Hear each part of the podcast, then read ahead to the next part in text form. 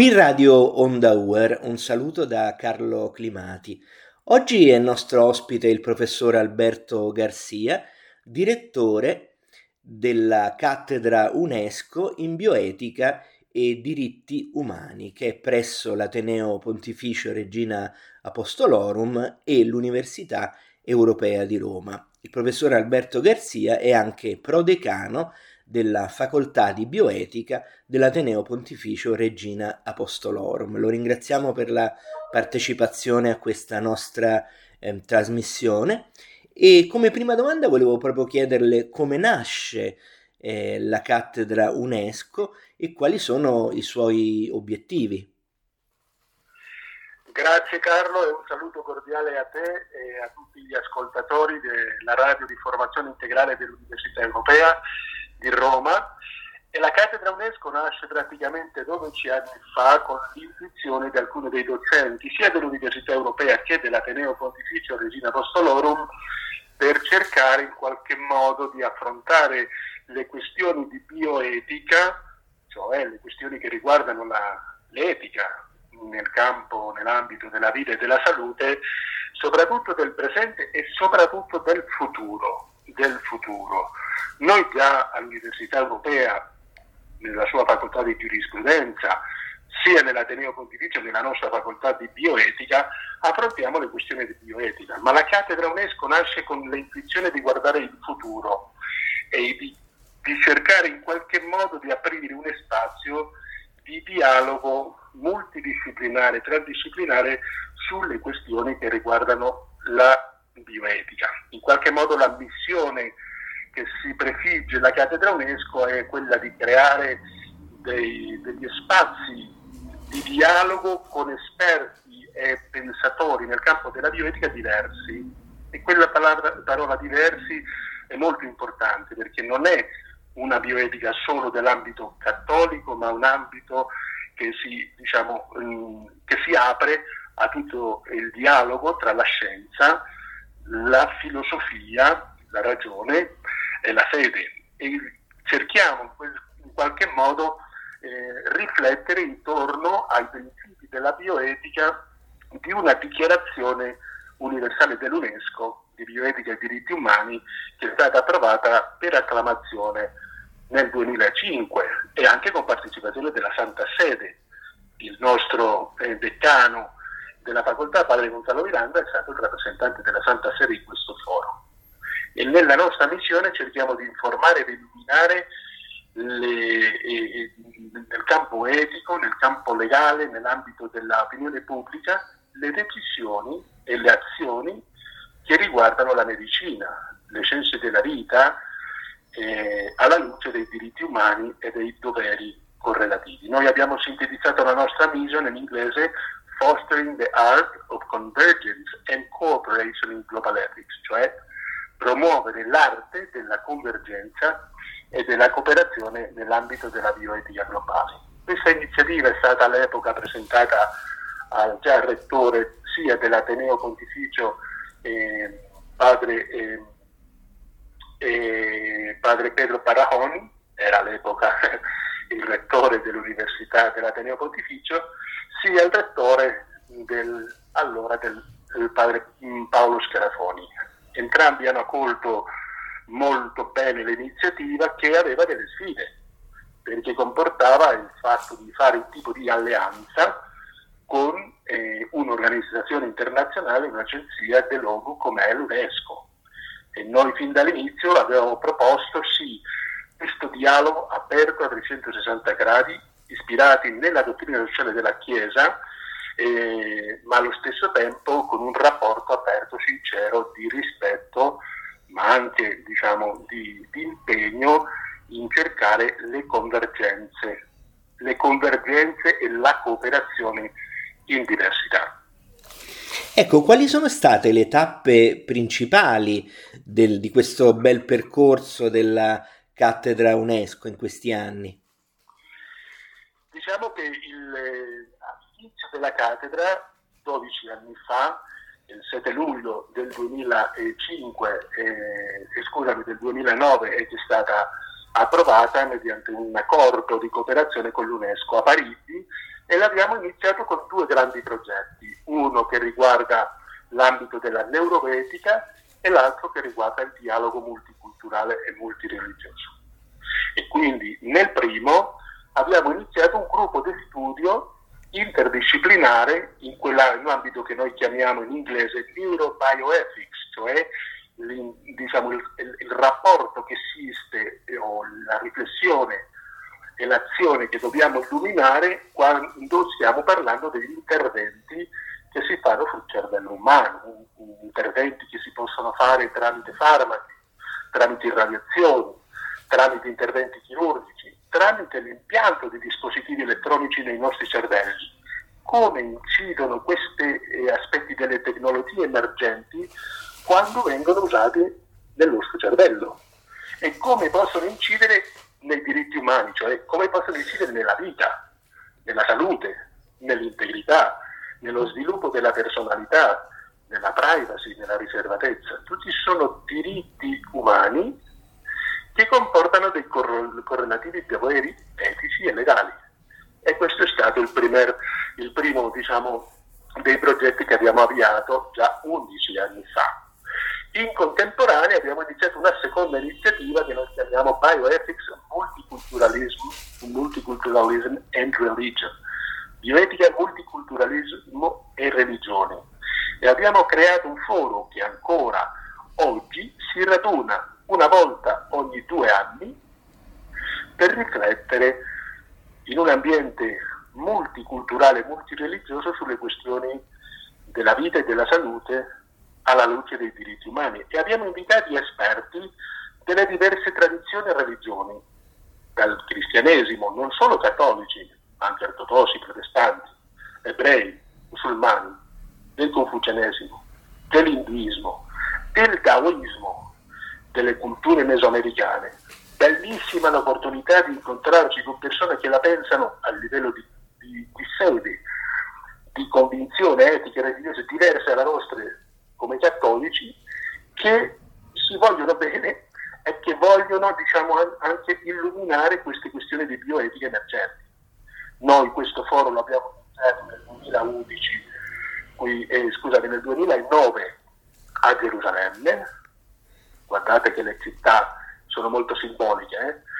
2011 a Roma, 2013 a Hong Kong, 2015 nel Messico, 2017 Houston, 2018 ehm, Roma di nuovo, 2020 a Casablanca. Adesso stiamo lavorando per il prossimo incontro che si terrà a Bangkok in Thailandia nel febbraio del 2022. E questo gruppo di lavoro eh, con una metodologia tutto particolare perché non è che si radunano in un convegno, ma è un tipo laboratorio, un workshop dove c'è tutto lo spazio per il dialogo. Il lavoro di ricerca, di riflessione si fa prima e poi lì nel 3-4 giorni di dialogo si cercano di chiarificare, di capire l'altro e poi, grazie a Dio, eh, sono stati pubblicati già diversi libri di questi incontri, dei contributi degli esperti, eh, sia nella casa di Duce Springer sia nella casa di Duce Rodwich, molto prestigiose. E quindi questi sono un po' il percorso eh, che abbiamo seguito un po' dall'inizio, poi mh, già un po' più avanzato abbiamo iniziato un'altra delle aree di interesse della cattedra, si chiama Bioethics Global Art, bioetica e arte globale. Quindi come mettere in rapporto l'etica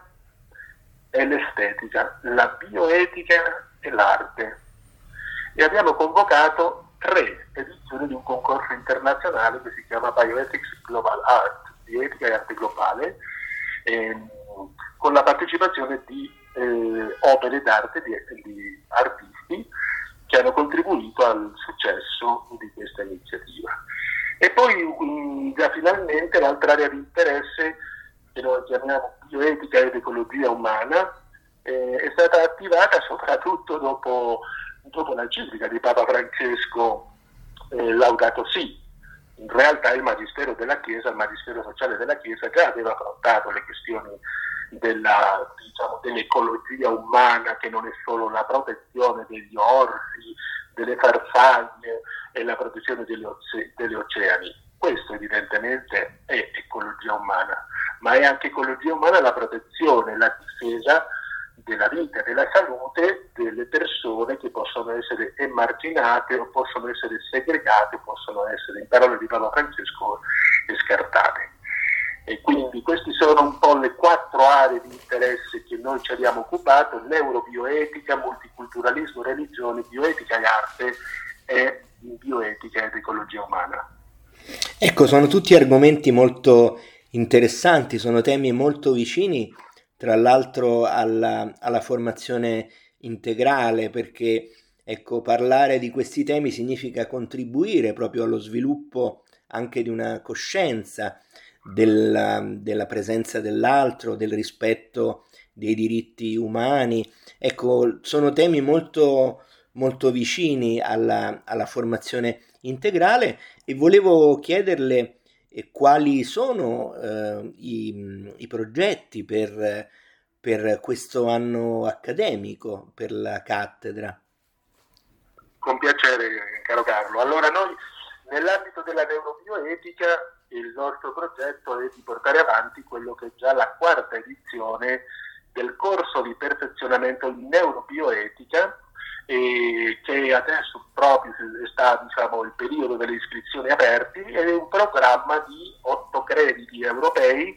dove si affrontano le questioni di neurobioetica in generale e in questa edizione particolarmente le questioni che riguardano l'intelligenza artificiale e la robotica, cioè non solo principalmente dal punto di vista scientifico che è necessario, ma da un punto di vista antropologico ed etico, quindi per coloro interessati nella formazione integrale sicuramente un corso di questo tipo è fondamentale perché ti dà gli elementi appunto di tipo filosofico, di, di pensiero profondo per affrontare le sfide mh, o i dilemmi bioetici eh, nell'uso di queste tecnologie emergenti. Nell'ambito della bioetica e il multiculturalismo e le religioni è quel, il progetto di quest'anno e questo incontro che faremo a febbraio a Bangkok, con poi l'ulteriore pubblicazione eh, del, mm, del, diciamo, dei contributi degli esperti.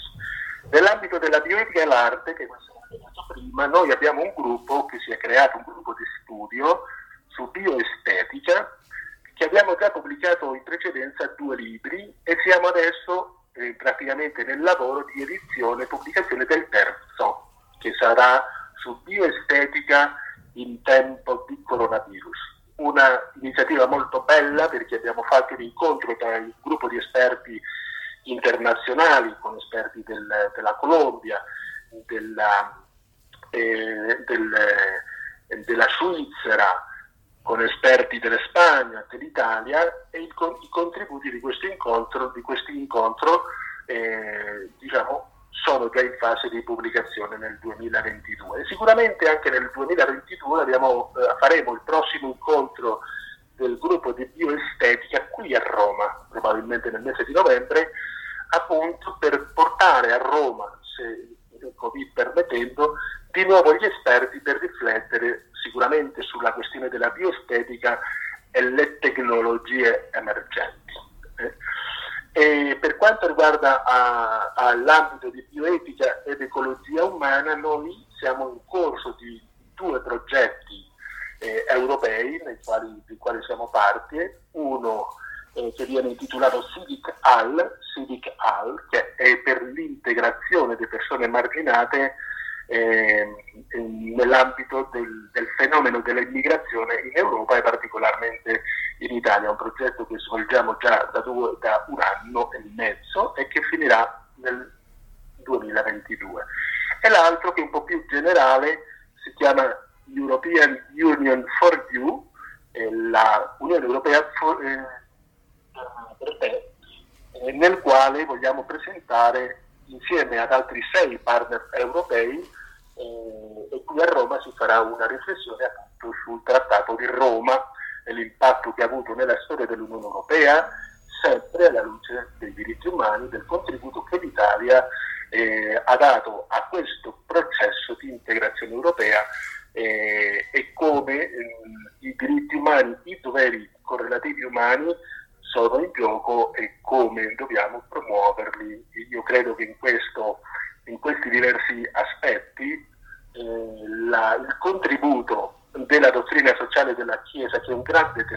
Carlo, che una persona interessata nella formazione integrale non può mm, diciamo, dimenticare, eh, sicuramente può illuminare non solo le persone nelle sue decisioni private e personali, ma anche nell'ambito delle decisioni pubbliche e della politica. E un'altra notizia che voglio condividere anche con gli ascoltatori è che mh, anche nel mese di marzo partirà un, un magister in dottrina sociale della Iglesia, lo iniziamo in lingua spagnola, però è un magister di 60 crediti europei in collaborazione con l'Università Finisterre del Cile, l'Università dell'Ateneo Pontificio Regina Apostolorum e poi altre università della rete de Università dei Legionari di Cristo e del Regnum Christi eh, che eh, hanno diciamo, queste università eh, in diverse parti del mondo e che stanno contribuendo a questa iniziativa per la formazione integrale non solo degli ascoltatori della, della radio dell'UER, ma un po' nell'ambito cristiano, nell'ambito cattolico, ovunque. Bene, ringraziamo molto eh, il professor Alberto Garzia per la sua partecipazione alla nostra trasmissione. Ci saranno anche altre eh, trasmissioni dedicate a questi temi che riteniamo molto, molto interessanti, quindi torneremo ancora a dialogare e ad approfondire insieme altri temi. E ora vi saluto e vi do appuntamento ad altre trasmissioni qui su Radio Onda Uer. A presto, grazie.